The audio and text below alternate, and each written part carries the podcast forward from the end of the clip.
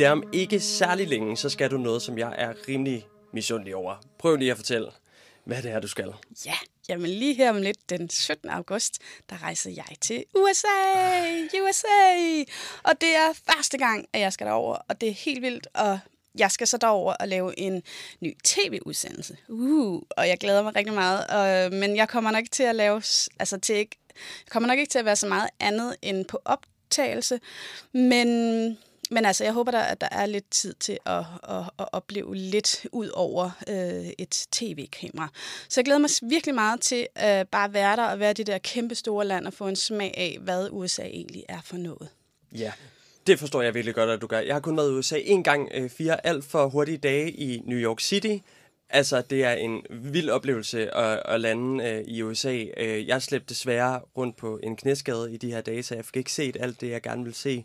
Øh, til gengæld kan jeg huske, at lige præcis i New York, hvor du så ikke skal til, hvor jeg var, øh, det var helt vildt bare at få lov til at sidde med mit øh, skadede knæ op på en stol og øh, læse midt i den her øh, meget øh, vilde by. Øh, jeg øh, tror godt, du kan glæde dig til den der tur. Men hvorfor er det lige, at du og jeg sidder og taler om USA lige nu? For det har jo ikke noget med tv-optagelser at gøre. Jo, det er fordi, jeg skal lige have lov at blære mig med, ja. jeg skal til USA. Ikke? Det er derfor, vi snakker om det. Nej. Så vi... kender vi dig igen, ikke? Ja. Sidst der var det Rio, Brasilien, ja. Mm, ja. Mm, og jeg skal til Italien også Se på et tidspunkt. Rejser. Ja. Uha. Nej, vi snakker om amerikansk litteratur, fordi det er faktisk det, der er tema i den her episode. Mm. Øh, fordi at både du og jeg, vi lapper lystigt de her amerikanske bøger og noveller i os, og det er der sikkert også rigtig mange andre, der gør. Eller det, vi, det ved vi faktisk, der er rigtig mange andre, der gør. Øh, men hvorfor er det lige, at vi elsker det her amerikanske litteratur? Det er noget, vi vil forsøge at komme nærmere ind på i det her program. Velkommen til første episode af Ida og Rasmus Elsker Bøger, sæson 2.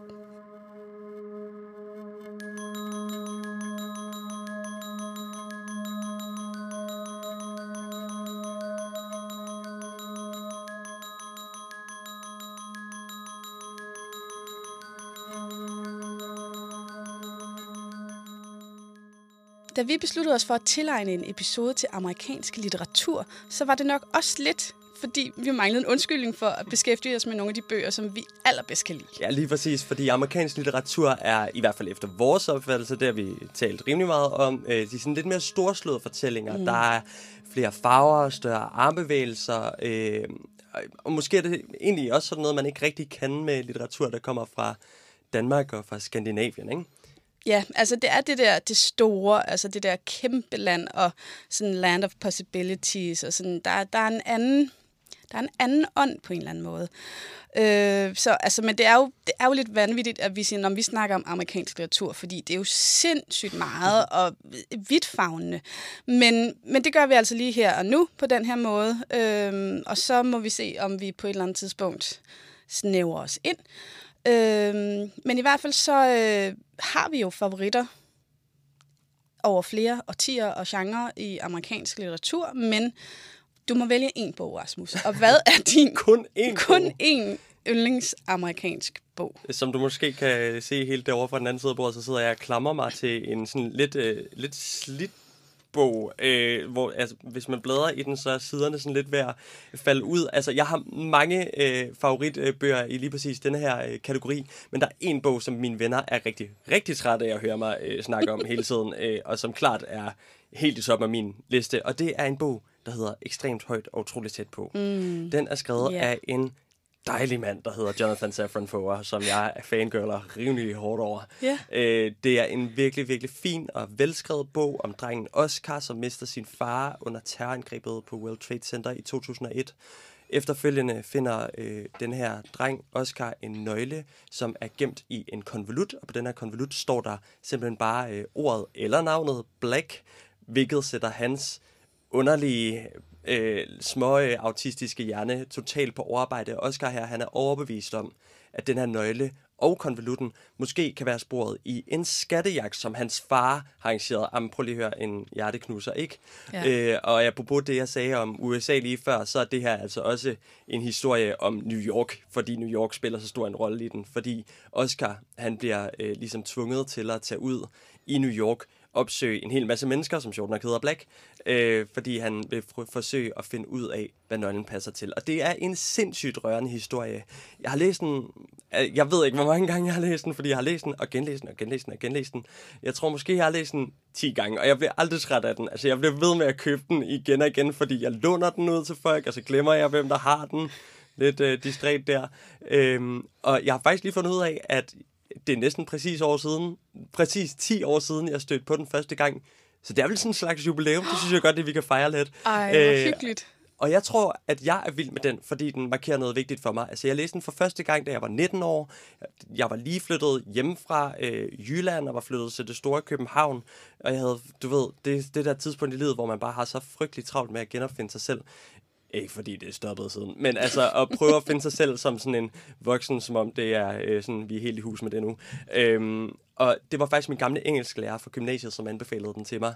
Øh, så Anders, jeg vil bare lige sige, hvis du tilfældigvis lytter med, eller støder på det her en skøn dag, så vil jeg bare sige tak. Det har med mig været øh, stort for mig at have den her bog i mit liv slut på kærlighedsåret. Hvad med dig, Ida? Hvad er din amerikanske favorit? Altså, jeg vil selvfølgelig lige tilføje, at jeg virkelig også godt kan lide ekstremt højt og utroligt tæt på. Ja. Det er en virkelig skøn bog, og bare de billeder og illustrationer, der er med, er med til mm. at gøre det til en, en ret særlig oplevelse at læse. Øhm, det har jo været svært for mig, og nu sagde du kun måtte vælge en, og jeg har også kun valgt en, men jeg er lige nødt til lige at sige, åh, jamen, jeg elsker jo, elsker, elsker, elsker, elsker On the Road-vejen af beatforfatteren Jack Kerouac, men ham har jeg snakket lidt om, den har jeg snakket lidt om i en af vores små Instagram-videoer. Der kan man lige mhm. gå ind på vores Instagram og se den, hvis man har lyst til at se, hvad der er, jeg siger om den. Men ellers er en af mine personlige top, altså bøger, der er på sådan top 5, måske endda top 3 bøger af alle tider, det er Freedom, eller Frihed, af Jonathan Franzen. jeg var blæst væk fra første side af den her bog, og jeg var så begejstret for den, at jeg viste den til min far. Og han og jeg, altså jeg kom, i virkeligheden kom jeg fra en familie, der læser ret meget. Mine forældre læste bare noget helt andet, end jeg gjorde som regel. Men den her, den viste jeg til ham, øh, dengang han var i live, og han var også bare sådan helt altså, opslug for første. Men jeg tror, jeg måtte sådan vriste bogen frem. Bare sådan, jeg skal læse den, far, det er min. øhm, men så lånte den, så snart jeg var færdig, og han elskede den bare også. Og det var sådan ligesom startskud til, at vi fandt hinanden i forhold til bøger, kort før han døde. Vi havde ligesom et par år, hvor at vi anbefalede hinanden bøger og læste. Og det ved I jo også, fordi at jeg har læst, øh, vi har læst Kærlighed i Kolerans tid, mm-hmm. som jo var noget, jeg læste sammen med min far, eller hvad man skal sige. Ja.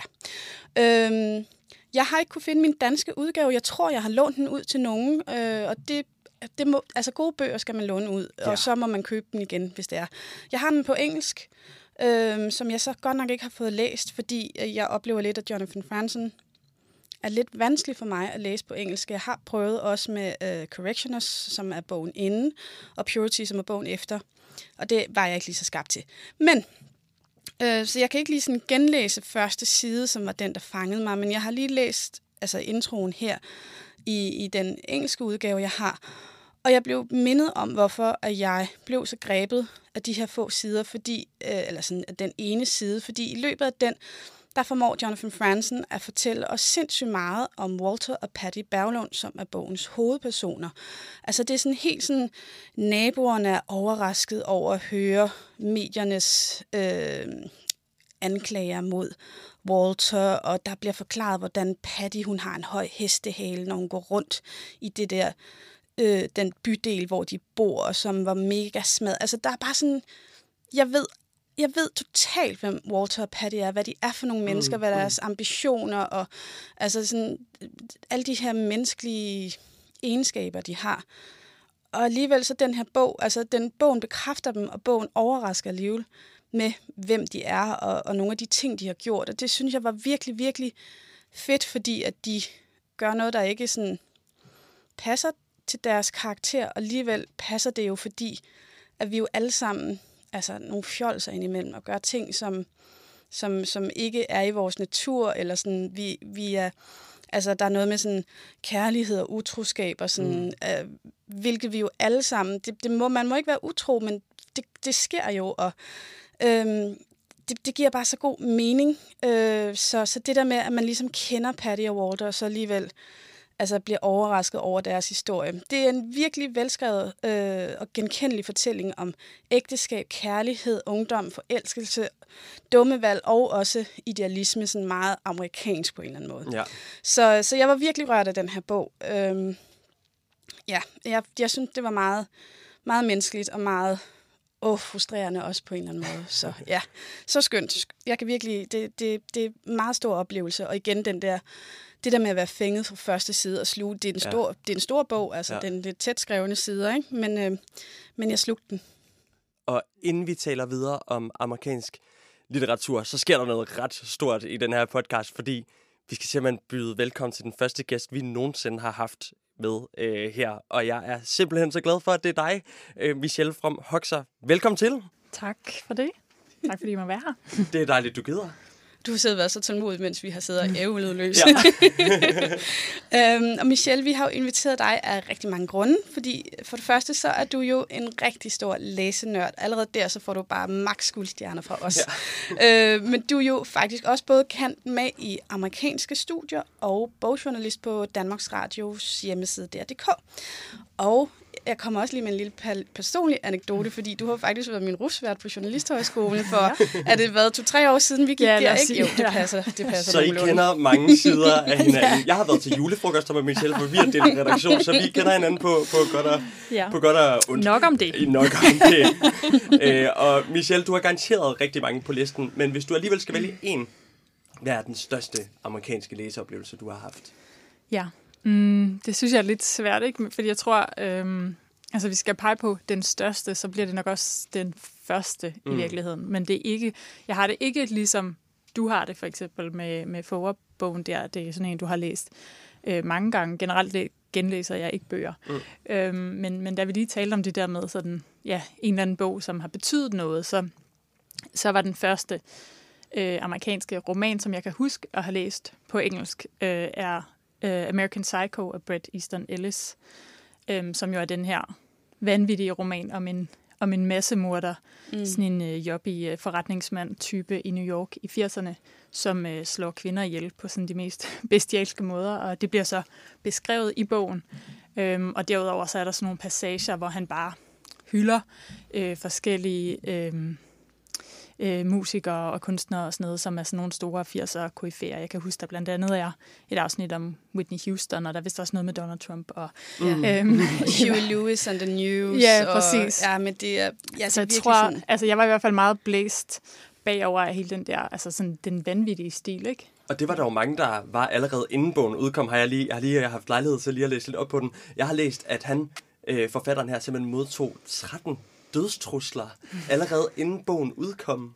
Og at hans forlag fik ham til at underskrive, at han havde læst dem, sådan at hvis han blev slået ihjel på grund af denne her bog, så kunne forældrene ikke sagsøge forlaget det fuldstændig sindssygt. hvad så folk var rasende over, at han skrev en bog om en masse morder inden. Mm. Allerede altså allerede inden? den udkom. Nå, det er jo alligevel vildt. Det er ret Men okay, han har jo skrevet, jeg, jeg ved ikke, om du har læst nogle af hans andre bøger også, Michelle. Jo. Men, men det er jo sådan, der var noget med nogle vampyrer, og sådan noget med, der er vist også en, der bliver slået ihjel i en af de andre sådan ungdomsbøger, eller noget med meget vold og sådan noget. Ja. Ja, så det er jo sådan noget, han har flirtet med, sådan, ja, sådan lidt, det er meget ekstreme. Øhm, så, så det er nok ikke en overraskelse, hvordan han har lavet den her bog. Men Nej, det er jeg- kæmpe. Altså, jeg tror, jeg blev i hvert fald sådan... Øhm, altså, jeg er virkelig blæst bagover af det her med... Det var første gang, jeg læste en, øh, en roman, hvor jeg sådan var nødt til at lukke øjnene, fordi det simpelthen var så uhyggeligt. Jeg er ikke særlig meget til sådan splatter og gyser, og jeg læser ikke øh, krimier og den slags, men, men jeg var bare virkelig fænget af den her sådan, psykologien mm. i den her karakter, mm. som jeg synes var, var ret sindssyg. Øhm, og så tror jeg, jeg var også stor, og er det stadigvæk, øh, stor fan af filminstruktøren Quentin Tarantino. Øhm, og jeg tror, at jeg så lidt nogle sådan nogle paralleller i hvert fald i det der vanvittige og sådan udpenslede vold. Og, mm. Altså der var i hvert fald der var nogle referencer, tror jeg, til, øh, til filmmediet også. Altså den er jo også senere blevet filmatiseret. Øh, og jeg tror, at det var næsten som at se en film og læse, mm. og læse den bog. Det var i hvert fald en vild øh, læseoplevelse for mig. Ja. Jeg tror ikke, jeg skal læse den igen, for jeg tror, jeg er blevet mere, mere sart med, med årene, men øh, jeg synes, det var en vild oplevelse. Ja. Jeg kan ikke huske, hvad det er bogen, der kom efter. Den hedder Glamorama, eller sådan Ja, et eller andet. den den læste jeg retning. faktisk også. Det er sjovt, Og den er jo sådan mega, altså det, det er jo ren name dropping. Det er det eneste, den bog handler om. Det er så absurd, altså. det er rigtigt. Den havde jeg ja. faktisk fuldstændig glemt. Den havde jeg også, ja. ja. Det nøste også.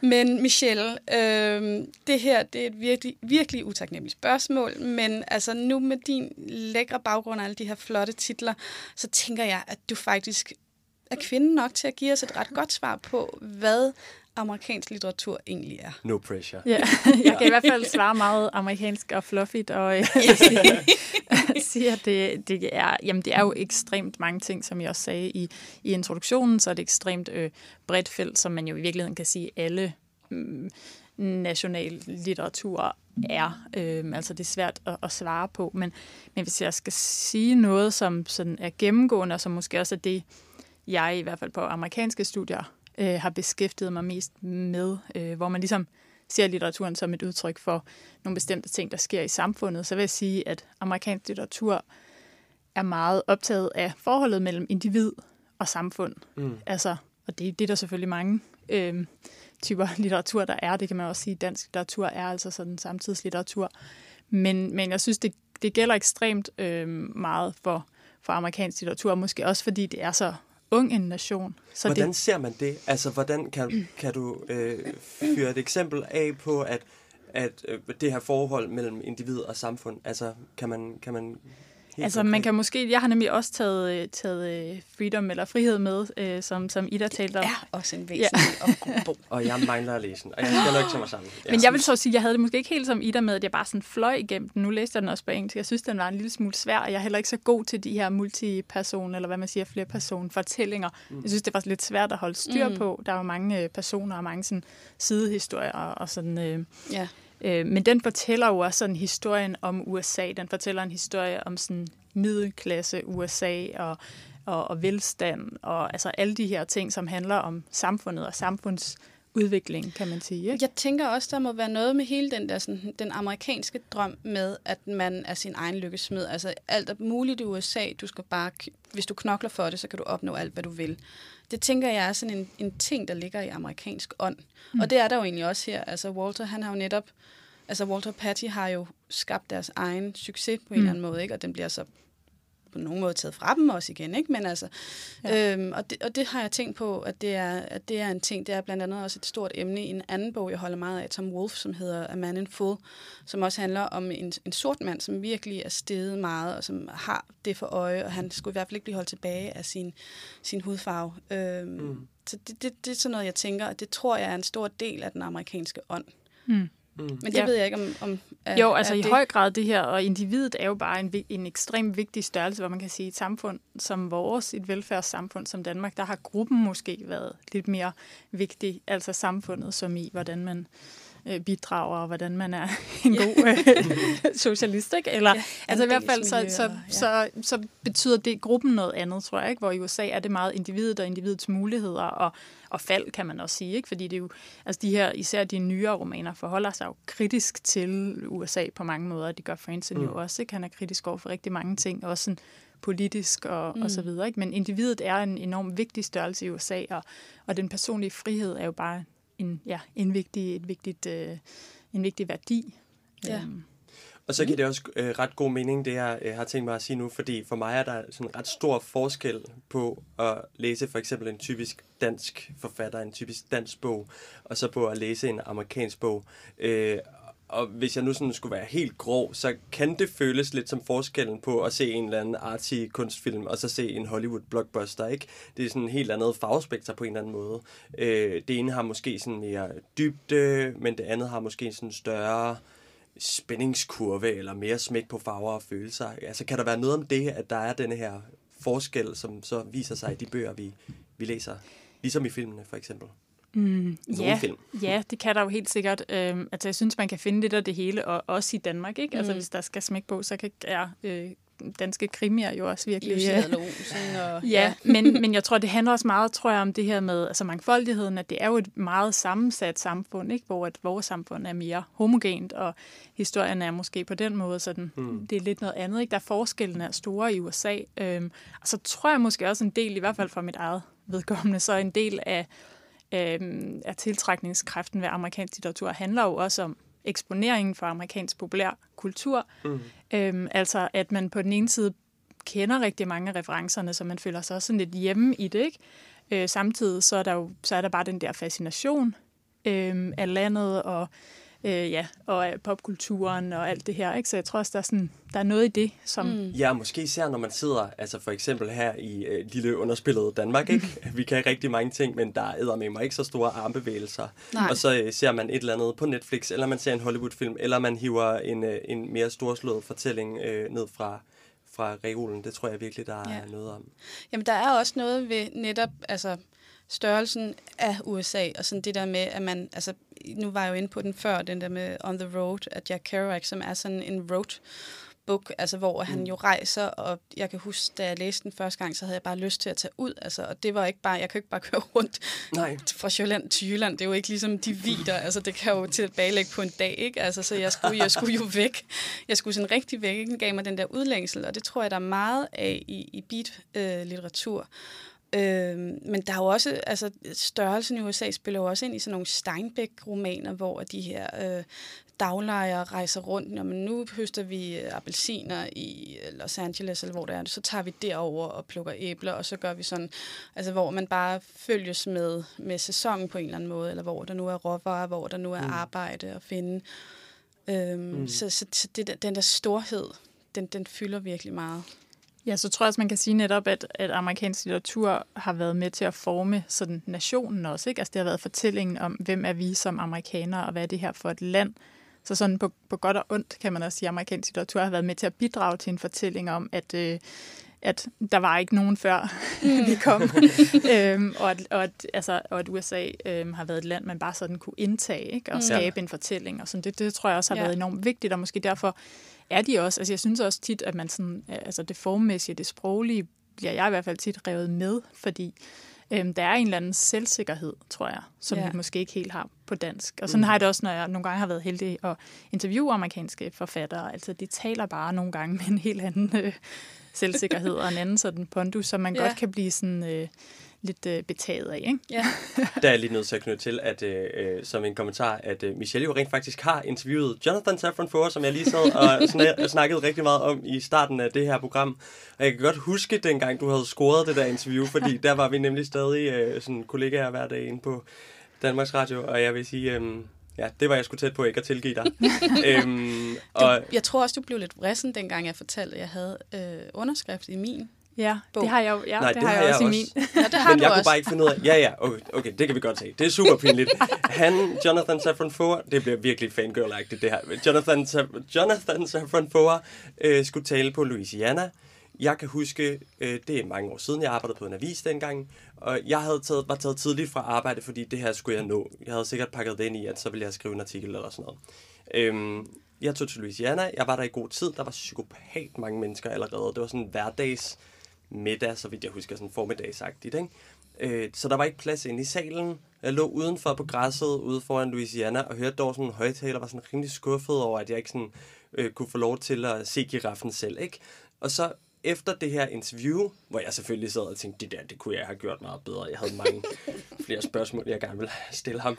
Øhm, efter interviewet, så blev der sagt, at man øh, var velkommen til, hvis man lige ville have signeret en bog øh, og stille sig op i køen. Jeg havde ikke taget min bog med, for jeg var kommet direkte fra arbejde, så jeg gik ind og købte en af hans andre bøger, øh, sådan lige lynhurtigt i museumsbutikken, og så stillede jeg mig op i køen. Stod der i 100 år, og han havde sine børn med, tror jeg, som havde ret øh, sådan, øh, svært ved at få til at sidde stille og sådan. Og jeg stod bare og rystede som en øh, kæmpestor øh, belieber der, øh, da jeg sådan nærmede mig. så stod jeg bare med min bog og var bare sådan, jeg kan ikke huske, hvad jeg sagde, jeg kan bare huske, at jeg ikke kunne sætte en sætning sammen, og så fik jeg sagt noget, thank you for, thank you for the books, og så skrev han under i den, og, og var egentlig lidt et andet sted og sådan noget super kikset. Ja. ja, det er sgu lige noget. øhm, jeg gav ham lidt skrald, fordi han udtalte mit navn forkert, og så følte jeg mig mega kik. du skældte ham ud? ja, og det, det var bare så upassende. Nå, men det er det egentlig ikke. Jeg er jo skide sød, men altså... men det var fordi, at jeg var sådan lidt, åh, oh, det er Jonathan Safran Foer. Altså, han er yeah. jo vild, mand. Han skriver så gode Kaldte han dig Ida? Ja, Ja. Og så sagde jeg, det er ikke rigtigt. Det er ikke rigtigt. Ida, Ida. øhm, Nå, Michelle, du bliver, øh, jeg, jeg vil med, hvis vi skal begynde, vi skal begynde at køre sådan en rygte om Ida, at hun bare er ja. forfærdelig. Det er hun altså ikke. øhm, Michelle, du bliver hængende lidt endnu, og det er vi enormt glade for, for vi skal nørde lidt videre øh, sammen med dig senere i programmet. Ja, nu har vi tre jo delt vores øh, amerikanske yndlingsbøger. Og det har vi også bedt jer, som øh, lytter med og som følger med på Instagram om at gøre. Og jeg synes lige, vi skal tage nogle af de anbefalinger, vi har fået. Freja, hun skriver blandt andet, at de udstøtte af Ursula K. Le Guin minder hende om, at verden bare aldrig er, som den er. Øh, Ursula K. Le Guin, jeg, sidste år, der fandt jeg hvad hedder de, Troldmanden fra Jordhavet, der er sådan udgivet en masse øh, fantasybøger. Dem fandt jeg en Æbletoft sidste år, og det var vist lidt et scoop. Og jeg fik ikke læst dem, fordi jeg har lånt dem ud til øh, Andreas Kamstrup, så hvis du lytter med, så skal vi lige have, have byttet bøger igen. Så banker øh, Men det, det, hun skulle jo være sådan en af de helt store fantasyforfattere, som døde for nylig. Ja, ja. jeg tror hun døde i 2017 eller Ja, eller ja og der har lige været en dokumentar om hende også. Men, øh, men hun er sådan en, altså jeg elsker fantasy, så jeg burde læse det, men ja. Har du et forhold til hende, Michelle? Øhm, altså, jeg læste Troldmanden fra Jordhavet i gymnasiet, og synes, det var ret forfærdeligt, men jeg tror, det er fordi, at øh, det var bare ikke lige det rigtige tidspunkt for mig, Nej. tror jeg, og jeg var ikke lige sådan hele den der fantasy-ting. Men jeg skal nemlig ind og se øh, dokumentaren, mm. øhm, og, og i forbindelse med hendes død, der var der en masse, som, som hyldede hende, ja. øhm, og der fik jeg ligesom en masse andre perspektiver på hende, også som faktisk sådan en feministisk øh, ja, hun forfatter. Er jo, hun var jo en virkelig badass og sej kvinde, ikke? Altså ja. noget helt unikt. Så, så alene det er jo bare fedt, når der er en kvinde, ja. der på den måde har markeret sig i litteratur, og i en lidt mandsdomineret genre, som, som fantasy Præcis. kan være. Jeg var nok bare ikke lige uh, woke nok dengang. det er du kommet rigtig godt efter siden, Michelle. Ja. Øhm, så er der Line. Hun skriver, at hun er vild med alt med Steinbeck, fordi han skriver fantastisk, og hans samfundskritik er relevant i dag. Øhm, og det, det vil jeg jo også jamen, fuldstændig enig i. Altså, nu har jeg læst, jeg har læst Mus og Mænd, jeg har læst Vredens Struer, jeg har læst Dagdriverbanden, øhm, og jeg elsker Steinbeck. Det er virkelig forrygende bøger, og de er faktisk de er sådan ret altså de er alle sammen relativt korte, så det er sådan nogle, man godt kan, altså det er ikke sådan nogle, man, man dør lidt indeni af, inden man går i gang med at læse dem, fordi at de er sådan overskuelige.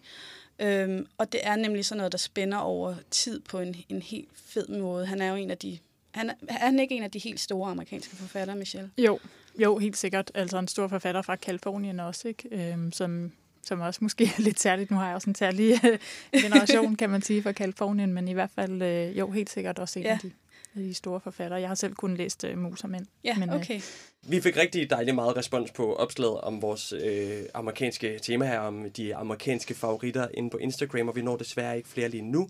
Øh, men vi prøver at samle nogle af dem på vores Instagram-profil lidt senere, og den hedder som altid bare Ida Rasmus, øh, og du skal være mere end velkommen til at følge med derinde. Ja, fordi der er jo noget, der tyder på, at der er rigtig mange, som elsker de her amerikanske læseoplevelser.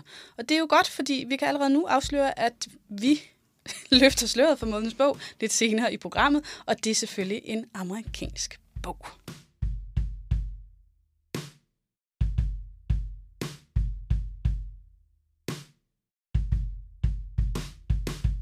Vi er i fuld gang med den allerførste episode af Ida og Rasmus Elsker Bøger sæson 2. Det er rigtig hyggeligt indtil videre, og vi er jo så heldige, at vi har selveste Michelle From Hoxer i studiet, og Yay. det er vi enormt glade for. Ja, og Michelle, du har taget en stak bøger med. En, to, tre, fire, mange, mange bøger. Nu med bøger herinde. Det flyder med, det er sådan helt ja. lækkert. Mm, og det, jeg kan godt lide, mange af dem er sådan, de ser sådan rigtig læste ud. Det kan ja. jeg godt lide. God page, at du har bare siddet sådan og bukket ryggen ja. på den, inden Ja, det er i virkeligheden måske, fordi jeg læser lidt, lidt langsomt, og så har, har bøgerne med lidt lang tid. Eller Nå ja, det der, når de ligger i en taske, og bare ja. bliver sådan helt smadret. Ja. Øh, men de her bøger, du har taget med, altså vil du ikke øh, fortælle os lidt mere om dem? Jo, altså en anden øh, sådan stor øh, læseoplevelse, som jeg havde, øh, er, øh, er den, der hedder The Bell Jar. Glasklokken hedder den på dansk, af Sylvia Plath. Øhm, og den udkom i 1963 og er sådan en klassiker. Det var den eneste roman, hun nåede at udgive, fordi hun begik selvmord ret kort tid efter, jeg tror. Mm. Jeg er nærmest samtidig med, at romanen udkom. Ja, øhm. og det er sådan en ret ikonisk selvmordsting med, at hun stak hovedet ind i ovnen. Ikke? Hun havde to små børn, kan det passe? Ja. ja. ja så det, det er sådan noget, der tit bliver refereret. Ja, ja. ja desværre kan man sige på en måde. Ja, ja. Det fylder lidt meget i hendes, øh, i hendes, øh, i hendes eftermæl. Mm. jeg synes, øh, altså hun har også fået lidt, øh, måske sådan i de her øh, feministiske fjerbølgetider, mm. der har hun fået sådan øh, igen lidt, øh, hvad skal man sige, der er kommet lidt fokus på hende i hvert fald. Mm. Øh, den er også blevet nyoversat her for et par år siden, måske lidt mere, øh, af de to danske forfattere, Olga Ravn og Mette Mostrup, som, ja, som har nyoversat den, øh, og ligesom ved jeg arbejdet med nogle af de sådan, sproglige lag og finurligheder, der er i hendes sprog. Mm. Øhm, for hun er virkelig, jamen, hvad skal man sige, ret sofistikeret. Øhm, og jeg tror, at den her er et eksempel på den type roman, som jeg rigtig godt kan lide, øh, som er sådan, måske beskæftiger sig lidt mere med psykologien, kan man sige. Den handler måske mere om hendes sådan, indre liv, end, end alt for meget ydre handling. Øhm, den handler om den her unge, øhm, dygtige øh, studerende, øhm, som som, bliver, øh, som får et praktikophold øh, på sådan en amerikansk, stor amerikansk øh, magasin, sådan en livsstilsmagasin, hvor hun skal skrive øh, for dem øh, og kommer til New York og er i virkeligheden bare rigtig ulykkelig og oplever nogle lidt uheldige ting også med nogle mm. mænd. Altså den er meget portræt også, kan man sige, af, øh, af en tid i USA, altså nogle kønsroller i USA, øh, sådan i 50'erne. Ja. Øhm, og øh, ja, den handler i virkeligheden om hendes øh, hvad kan man sige, sådan psykiske problemer, og den ender også med, at hun begår selvmord, tænker jeg, man godt kan sige. For det er ikke det, der sådan er det, er det vigtigste, og det tror jeg, de fleste ligesom ved, hvis de har hørt om, om den her roman. Men jeg synes, den er, ja, der er rigtig mange lag i den, øh, og jeg har selv læst den faktisk. Jeg tror, jeg begyndte på den første gang, jeg synes, den var lidt, lidt tung øh, på grund af tematikken, ikke? så man ja. skal måske også øh, man skal måske være sådan lidt et uh, happy place, når man læser den, fordi den er lidt, uh, den er lidt hård, men, men jeg synes også, der er rigtig mange, ja, rigtig mange spændende Men hvor gammel var du, da du læste den? Øhm, første gang, eller kiggede ja, med den? første gang, der har jeg nok været i starten af 20'erne, tror jeg. Ja. Og så genlæste jeg den, efter jeg havde været i USA og læse, hvor jeg okay. havde studeret et halvt år, ja. Ja, fordi jeg læste den her for nogle år tilbage, hvor jeg har været i starten af 30'erne, fordi at jeg vidste, det var en, en klassiker, og, og hun er sådan lidt en tragisk karakter, Sylvia Plath, som, som er sådan lidt omgået. Eller sådan. Netop jeg havde den der følelse af, at hun ligesom er blevet hævet op til noget, sådan, altså en kvinde, som man kan relatere til med det der meget følsomme, altså, og der ender med at tage sit eget liv. Men jeg følte mig simpelthen for voksen da jeg læste den. Jeg kunne slet mm. ikke, altså, hvis jeg havde været teenager, så tror jeg, jeg havde svælget i det der meget melankolske og meget melodramatiske, og sådan den der lidt selvhøjtidlige unge pige, mm. øhm, som, som har høje tanker om sig selv, og alligevel ikke har det, så vidt jeg husker. Så jeg, jeg var desværre ikke til den, og jeg, normalt er jeg meget glad for ungdomsbøger. Men ja. det var i hvert fald ikke lige mig, men jeg ved jo, der er mange, som, som forguder den. Øh, især kvinder. Ja. jeg tror, det er meget en kvindebog, ja. hvis man kan sige det. Ja, ja, det kan man måske godt sige, at det er i virkeligheden. Altså, øhm, hun skriver i hvert fald om kvindeerfaring, kan man sige. Det handler meget specifikt om at være kvinde, også i en mm. mandsdomineret øh, verden, og i forhold til de forventninger, der var dengang om, at man helst skulle gifte sig og alle sådan nogle ting. Mm. Øhm, men jeg synes, man kan måske også prøve at kaste sig over hendes, hendes lyrik, fordi hun var også en stor øh, lyriker, og der udkom efter hendes død øh, den digtsamling, der hedder øh, Ariel, som også er kommet på dansk sidste år. Faktisk Peter Laugesen har, har oversat den rigtig fint. Som jeg, det, det er noget helt andet, mm. øhm, så det kan man måske. Det vil jeg da overveje, for ja. ligesom at, at altså, give hende en chance til. nu øh, øh, er det jo øh, nogle bøger, vi har talt om, at, det, at det, vi skal blive lidt klogere på amerikansk litteratur. Kan du sige lidt om, altså Sylvia Plath, hvad, hvad, hvad bidrager hun med på den måde? Altså hvad er det for en historie, hvad er det for en del af hvis man taler amerikanske bøger, amerikansk litteratur. Hvilken plads har hun? Altså jeg synes, øh, at hun især bidrager med, som Ida jo egentlig også siger, ikke? altså den kvindeerfaring. Øhm, og, og hvis man skal sige noget også om amerikansk øh, litteratur, i hvert fald måske indtil bare for et par år siden, så har den også været domineret meget af de hvide mænd. Mm. Altså den her idé om sådan The Great American Novel, at man kan skrive ligesom den store fortælling om USA, er ofte kommet fra de hvide mænd. Øhm, og jeg tror netop også, det er derfor, at der er nogle af de her forfattere, ligesom Sylvia Plath, som bliver genopdaget lidt. Mm. Ikke fordi hun nogensinde har været helt ude, men altså det her med, at man ligesom genopdager, for hun er ligesom med til at fortælle en del af historien fra et, fra et perspektiv, som nogle gange bliver glemt, måske. Mm. Øhm. Helt sikkert. Hvad har du mere taget med? Ja, hvad har jeg taget med? Jeg har taget alle mulige, alle mulige ting med. Du kan bare med. vælge. Øhm, ja, altså i virkeligheden kunne man, man kunne fortsætte lidt øh, det her med nogle forfattere, som, som ligesom har fået, er blevet genopdaget lidt. Øhm, og der vil jeg nævne sådan en der, som James Baldwin, som, mm. som jeg selv først øh, stødte på nu her i forbindelse med mine kandidatstudier, øh, men som også på det tidspunkt, øh, ja, øh, at der var et ret stort fokus på ham, sådan i, også herhjemme, øh, der kom en dokumentarfilm ud, øh, Ja, som var Oscar-nomineret. Vandt den måske? Jeg tror ja. i hvert fald, den var, den var der var ret meget hype omkring den. Ja, det var der, og Også en sidste god år, altså i hvert fald If, If Beale Street Could Talk, er jo også en roman af James Baldwin. Han er både øh, romanforfatter og essayist. Noget, som man i øvrigt også kan sige, at mange, mange amerikanske forfattere breder sig ofte også over Ja. forskellige genrer. Mm. Altså, de er ofte også gode essayister og romanforfatterne. Og journalister, ja. Ja, den slags. ja Ikke? det, det synes jeg er ret inspirerende. Ja, præcis. Øhm, og, øhm, og den her er sådan en lille, hvad kan man sige, et langt essay, der hedder The Fire Next Time, som, som, hvor der også er en, en del af de, de her tekster, som også er med i, i filmen, så vidt jeg husker. Men det handler netop om sådan The American Negro, altså han skriver om, hvad er ligesom den sorte mand for en karakter i, i USA, fordi at de sorte jo ikke altså, bliver hentet til som slaver og har ikke noget forhold til Afrika, men de hører heller ikke rigtig hjemme i USA, og altså, så, så det er ligesom sådan et ja, lidt nedslående essay i virkeligheden. Mm. Ikke? Mm. Han var også selv, ud over at være sort, så var han også homoseksuel, øhm, hvilket jo bestemt ikke var særlig nemt sådan i, øh, i 50'erne i USA, for eksempel, da han kom frem. Mm. Øhm, han endte også med at emigrere til Frankrig og døde vist i Sydfrankrig, øhm, da han boede der.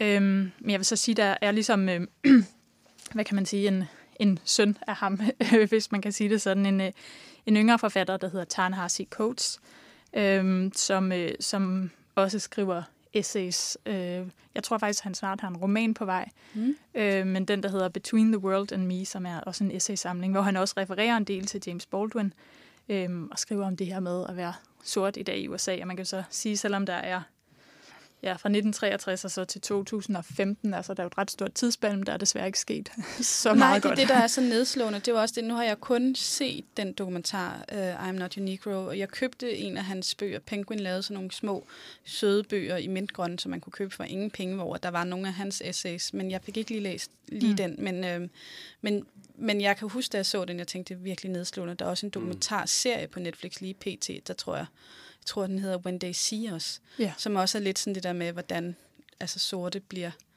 altså de bliver jo ikke set. Altså, Mm. det er, de, der er stadigvæk mange, der er ikke, altså, på en eller anden måde ikke eksisterende, fordi man ligesom ikke anerkender dem på samme niveau som hvide, og det er jo vanvittigt nedslående. Ja, Mm. så jeg tror, det vil i hvert fald også være lidt en anbefaling for mig, at man ligesom øh, dykker ned i nogle af de minoritetsfortællinger, øh, som også øh, er, en, altså er en stor del af amerikansk litteratur, og også ligesom været det sted, øhm, øh, der er også sådan nogle slave øh, fortællinger, ikke? Altså det har også været et sted i litteraturen, hvor man kunne finde sin stemme og finde en plads, hvis man ikke ligesom rigtig har en plads i samfundet.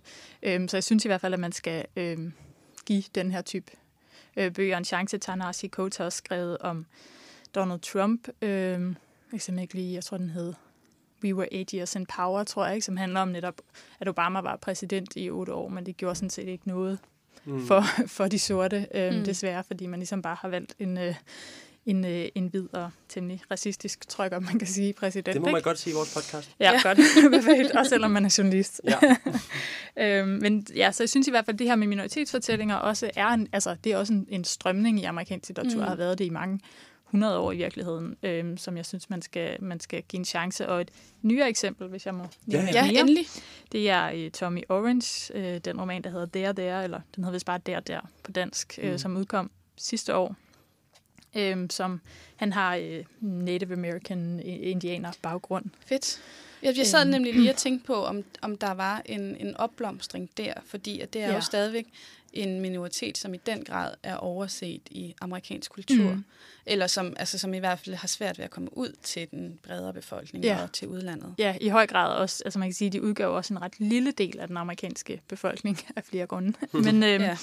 øhm, men, øh, men han, han er en, en ret ung øh, fyr fra, fra Oakland i Kalifornien, øhm, som har skrevet den her sådan flere personers fortælling, som, som øh, ja, handler om flere forskellige karakterer, hvis liv sådan bliver bundet sammen. Det er også sådan lidt en særlig amerikansk øh, ting, det der med de der sådan lidt novelleagtige øh, historier, der sådan bliver bundet sammen. Men til sidst, den ender så med sådan et, jeg tror nok, det hedder et powwow, som er sådan en stor dansefest af en art for, øh, for, øh, for de her øh, indianere, men som er en virkelig spændende fortælling om, hvordan det er øh, at være øh, indianer i dag i, Mm. øh, i USA. Ej, Øhm, fedt. Ja, og det, det er sådan sjældent. Der findes selvfølgelig nogen, øh, nogen øh, Native American writers, men, men, øh, men ikke særlig mange. Og jeg synes, at han, øh, han var nemlig også i Danmark på det tidspunkt. Jeg tror også, han har vundet en del priser også for, for bogen, var han meget.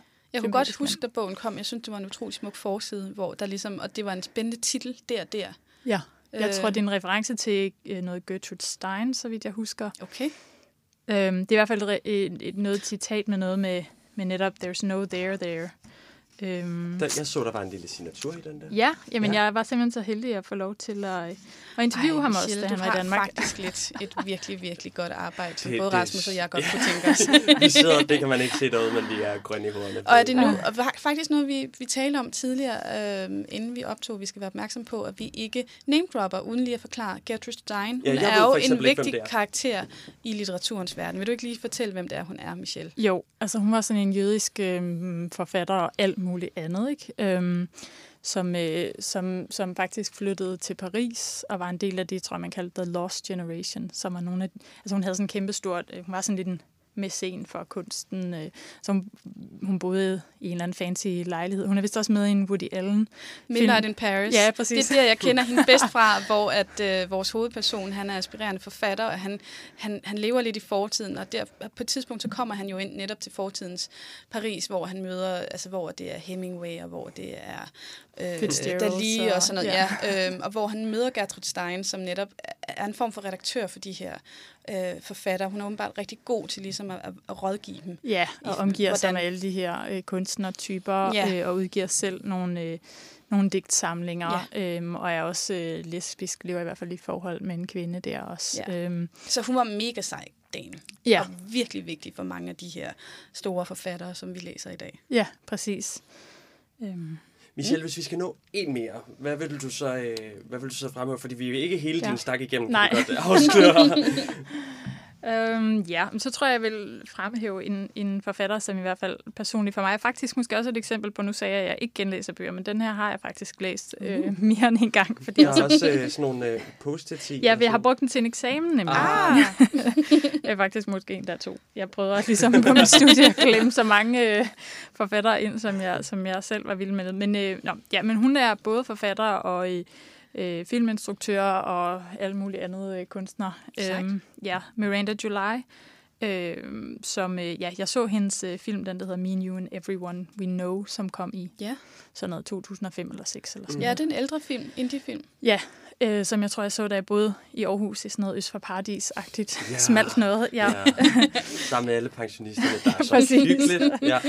øh, no, men det var i hvert fald, øh, ja, det var en stor oplevelse for mig. Hun er sådan ret, øh, jeg bryder mig egentlig ikke så meget om ordet quirky, fordi jeg synes, det er sådan lidt nedsættende. Det er sådan lidt, øh, det er sådan noget, øh, så er det bare lidt fjollet, for jeg synes, det er meget, meget mere end det, øh, mm. det hun i virkeligheden kan. Jeg synes, hun tager fat i nogle tabuer, både i sin film og øh, i sine bøger, og behandler dem på en ret spændende måde. Det her så, øh, en, øh, en novellesamling, der hedder No One Belongs Here More Than You. Uh, mm. Hun har altså nogle ret mærkværdige mm. titler. Jeg kan ikke huske, hvordan det lige er oversat til dansk, men jeg ved, den er kommet på dansk, måske endda sidste år. Um, mm. Eller ret for nyligt i hvert fald. Men den er fra 2007, og den handler bare om de her skæve øh, karakterer, øh, ja, som lever meget mere i deres hoved end i, i virkeligheden. Øhm, det, de fleste af dem, hvis ikke alle sammen er kvindekarakterer, som bare ja, er enormt mærkværdige, og sådan nogle outsider-typer, som bare har alle mulige mærkelige... Det kan både være sådan seksuelle fetishes og alt muligt andet. Altså, den er bare virkelig øh, helt vildt underlig og helt vildt sjov. Ja. Altså, øhm, jeg tror, det er lige sådan en bog, jeg godt kan lide, fordi den er sådan den er rimelig sådan kort og nem at komme igennem. Øhm, jeg kan godt lide det der med, altså noveller er jo også noget, mange amerikanske forfattere er rigtig dygtige mm. til. Ikke? Men mm. ja. øh, jeg synes bare, at den er, ja, den er enormt morsom. Og det synes jeg også er noget, som faktisk også kendetegner en del amerikanske forfattere, at de kan være ret morsomme. Jo. Ja. Og så også det der, du siger, at det, at det er nogle tabuiserede emner, hun griber ned i. Det var også lidt amerikansk, havde jeg indtryk af.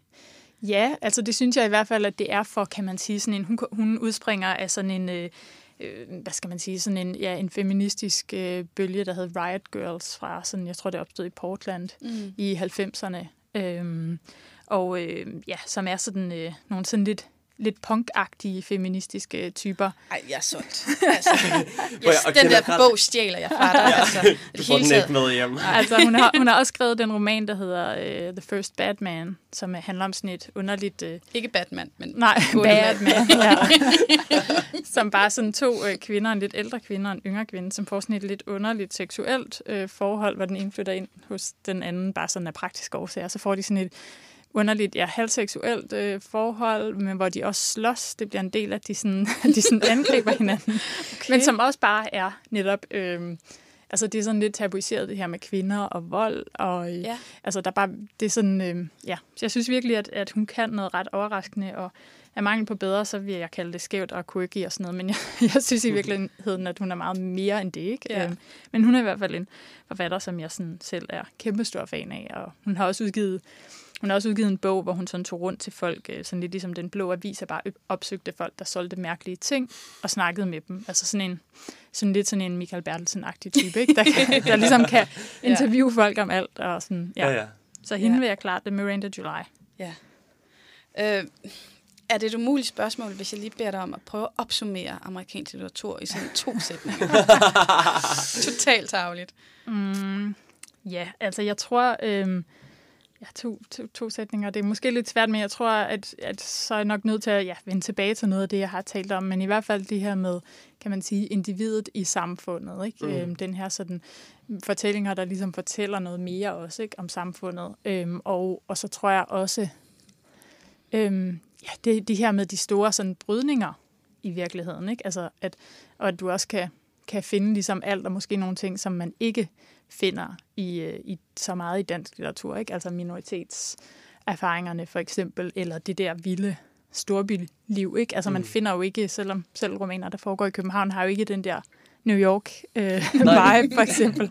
Så altså, ja, det tror ja. jeg ligesom... Øh, noget af det, jeg vil sige. Nej, fedt. Jamen, det var virkelig godt forsøgt. Det synes jeg faktisk var rigtig godt. Og jeg vil også sige tusind tak. Altså, der er jo virkelig min læseliste. Ja, der er så mange øh, bøger, jeg skal ja. hjem og have fat i. Ja, ja altså så øh, amerikansk, begreb, øh, amerikansk litteratur, det er jo et kæmpe bredt begreb, og vi nåede kun en brøkdel af det i dag, men altså jeg føler mig i hvert fald lidt bedre klædt på og lidt klogere, og det var jo, altså det, det var det, jeg drømte om. Så øh, vi må lave en opfølging i sæson 3, øh, når af den her podcast, podcast, og vi kommer lidt mere i dybden med det. Men øh, i hvert fald, Michelle, tusind tak for, at du kiggede forbi.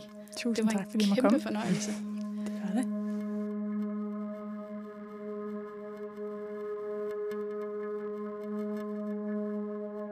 Inden vi gik på sommerpause, så sad jeg jo her og pralede af, at jeg skal begynde på University of London lige om lidt. Øh, og der skal jeg bruge øh, tre år på at studere skrivekunst og litteratur. Og jeg fortalte også om, at jeg simpelthen skal... Jamen, det lyder så, så dejligt. Ja, ikke? jo. Øh, og jeg fortalte også, at jeg skal have undervisning i de lokaler, hvor en meget berømt og prominent og kulturel øh, klub, øh, der hedder Bloomsbury Group, hvis man skulle kende den, holdt til. Og hvor forfatteren Virginia Woolf faktisk boede. Øhm, og derfor havde jeg taget en, en beslutning om, at vi skulle have læst noget Virginia Woolf, og jeg valgte Mrs. Dalloway, som var den første, hun skrev. Øh, og den har jeg i hvert fald fået læst over sommeren. Ida, hvad synes du om den? Jeg er lige blevet færdig med den i går, Mm. faktisk. Det, øh, det har trukket lidt ud, også fordi jeg synes, den var svær at læse. Jeg har læst den på dansk. Det er min mormors gamle version det, fra 1945-agtig, så det har været med stort begyndelsesbogstav på navneord og... Øh, og, øh, og dobbelt A og sådan noget. Det er super hyggeligt, og det vender jeg mig relativt hurtigt til. Men det har taget mig lang tid at læse den, fordi at den, den forvirrede mig ret meget, fordi at den er så nærmest, jeg ved ikke, hvordan man siger det på dansk, men sådan en stream of consciousness. Ja. Den måde, den skifter karakter på. Vi mm. starter med Mrs. Dalloway, og lige pludselig, så møder hun en eller anden, og så er det faktisk den person, vi følger. Mm. Og den person ser en eller anden person, og så er det den person, vi følger. Og mm. det hele sker i løbet af en, en dag, altså fra morgen til aften, og alle mulige mennesker indover, og nogle af de alle sammen på en eller anden måde knyttet til Mrs. Dalloway øh, på mere eller mindre direkte måder. Den er virkelig, der er nogle virkelig smukke, velskrevne passager, men jeg synes godt nok, den var kedelig og prætentiøs. Og hvad er pointen med det? Ja. Men det når det så er sagt, der var noget, jeg virkelig godt kunne lide, fordi det er jo en ældre bog, og Uh, øh, Mrs. Dalloway er omkring 50'erne, tror jeg nok. Hun er i hvert fald en midalderne dame her i bogen. Hun er, altså, og der er man jo sådan ret gammel på den her tid, åbenbart. Det snakker de i hvert fald meget om. Uh, hun er stadigvæk smuk og sådan noget. Uh, jo, hun, hun var omkring 50, fordi hendes venner er 51 og 54 eller sådan noget dem, hun har, har gået på Burton med.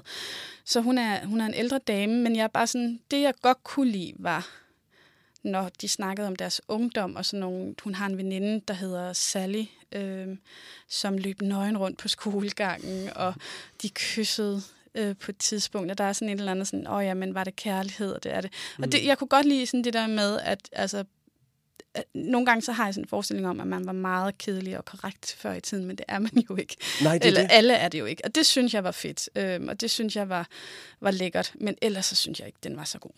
Altså for mig, og det flugter ret meget med det, du siger, fordi for mig føltes som sådan en lang, jeg har næsten lyst til at sige sådan en feberdrøm, måske uden feber, men måske alligevel med lidt feber. Øh, jeg bor jo i den by, øh, som det foregår i det hele den her dag, og alle de her beskrivelser af de her steder kender jeg rigtig godt, for jeg går der nærmest hver dag, ikke? Ej, det må være fedt. Ja, og det er, og det er sgu lidt som at få lov til, jeg forestiller mig lidt, at man svæver igennem den her by, fordi det, det, det bliver også, du siger det her stream of consciousness, men, men den spoler frem, det er sådan fast forward, og så lige pludselig er vi ved Regents Park, lige pludselig er vi ved Bond Street. Der, der, øhm, det føles som at svæve igennem byen, og sådan se de her spøgelser, ghost from the past, ikke? Altså mm. øh, de her fortidsspøgelser på en måde, fordi jeg også inde i mit hoved forestiller mig, at selvfølgelig så man anderledes ud her i, i 20'erne. Øhm, og så synes jeg, det, det, det, hvis man skal fremhæve nogle positive ting også, ikke? Altså, det er fedt at få lov til at se en by, for mig i hvert fald, som jeg kender så godt, og som er mit hjem, men på en anden tid. Det elsker jeg. Og, og Det jeg derfor forstå. meget britisk litteratur, sådan fra gamle dage. Øh, super fedt. Også øh, lidt i en tunge ende. Øhm, og så synes jeg bare, som du også siger, det er fascinerende, at folk, der levede dengang, kan ligge og rode med nogle af de ting, som vi også kan nu, ikke?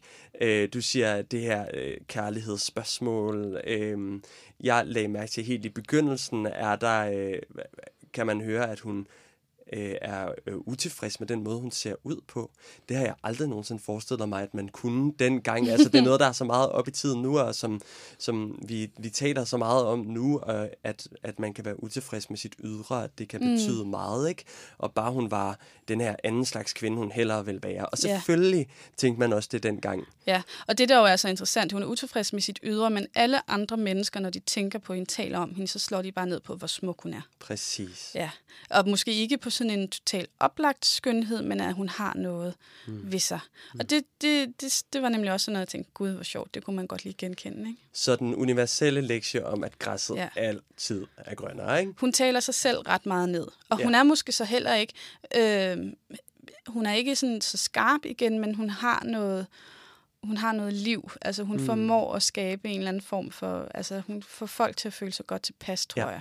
Ja. Men selvfølgelig også sådan, hun blev også kritiseret af sine gamle venner for, at hun er blevet for snobbet, og hun er blevet sådan lidt for, mm. altså det er blevet lidt for overfladisk, fordi det handler meget om, uh, premierministeren kommer til den her fest, og hun skal rundt og hilse på alle gæsterne, hun skal rundt og passere med alle gæsterne, ikke? Og det er sådan mm. lidt, åh, hvorfor sætter du dig nu ikke ned bare med din gamle veninde, som du ikke har set i flere år, altså, Og det er jo og som super britisk. så meget. Ja, Altså, det er virkelig britisk. Også hele den der scene med, med, med bilen, mm. øh, der, der kører, er der en royal derinde, Ej, og sådan noget. Folk stemler sammen ja. og sådan noget. Det er alt for meget, og øh, Ja. jeg kan lige sådan hurtigt øh, knytte en anekdote til, at da jeg flyttede til England for et år siden, det var lige der omkring, hvor, øh, øh, hvad hedder det, øh, prinsen skulle giftes.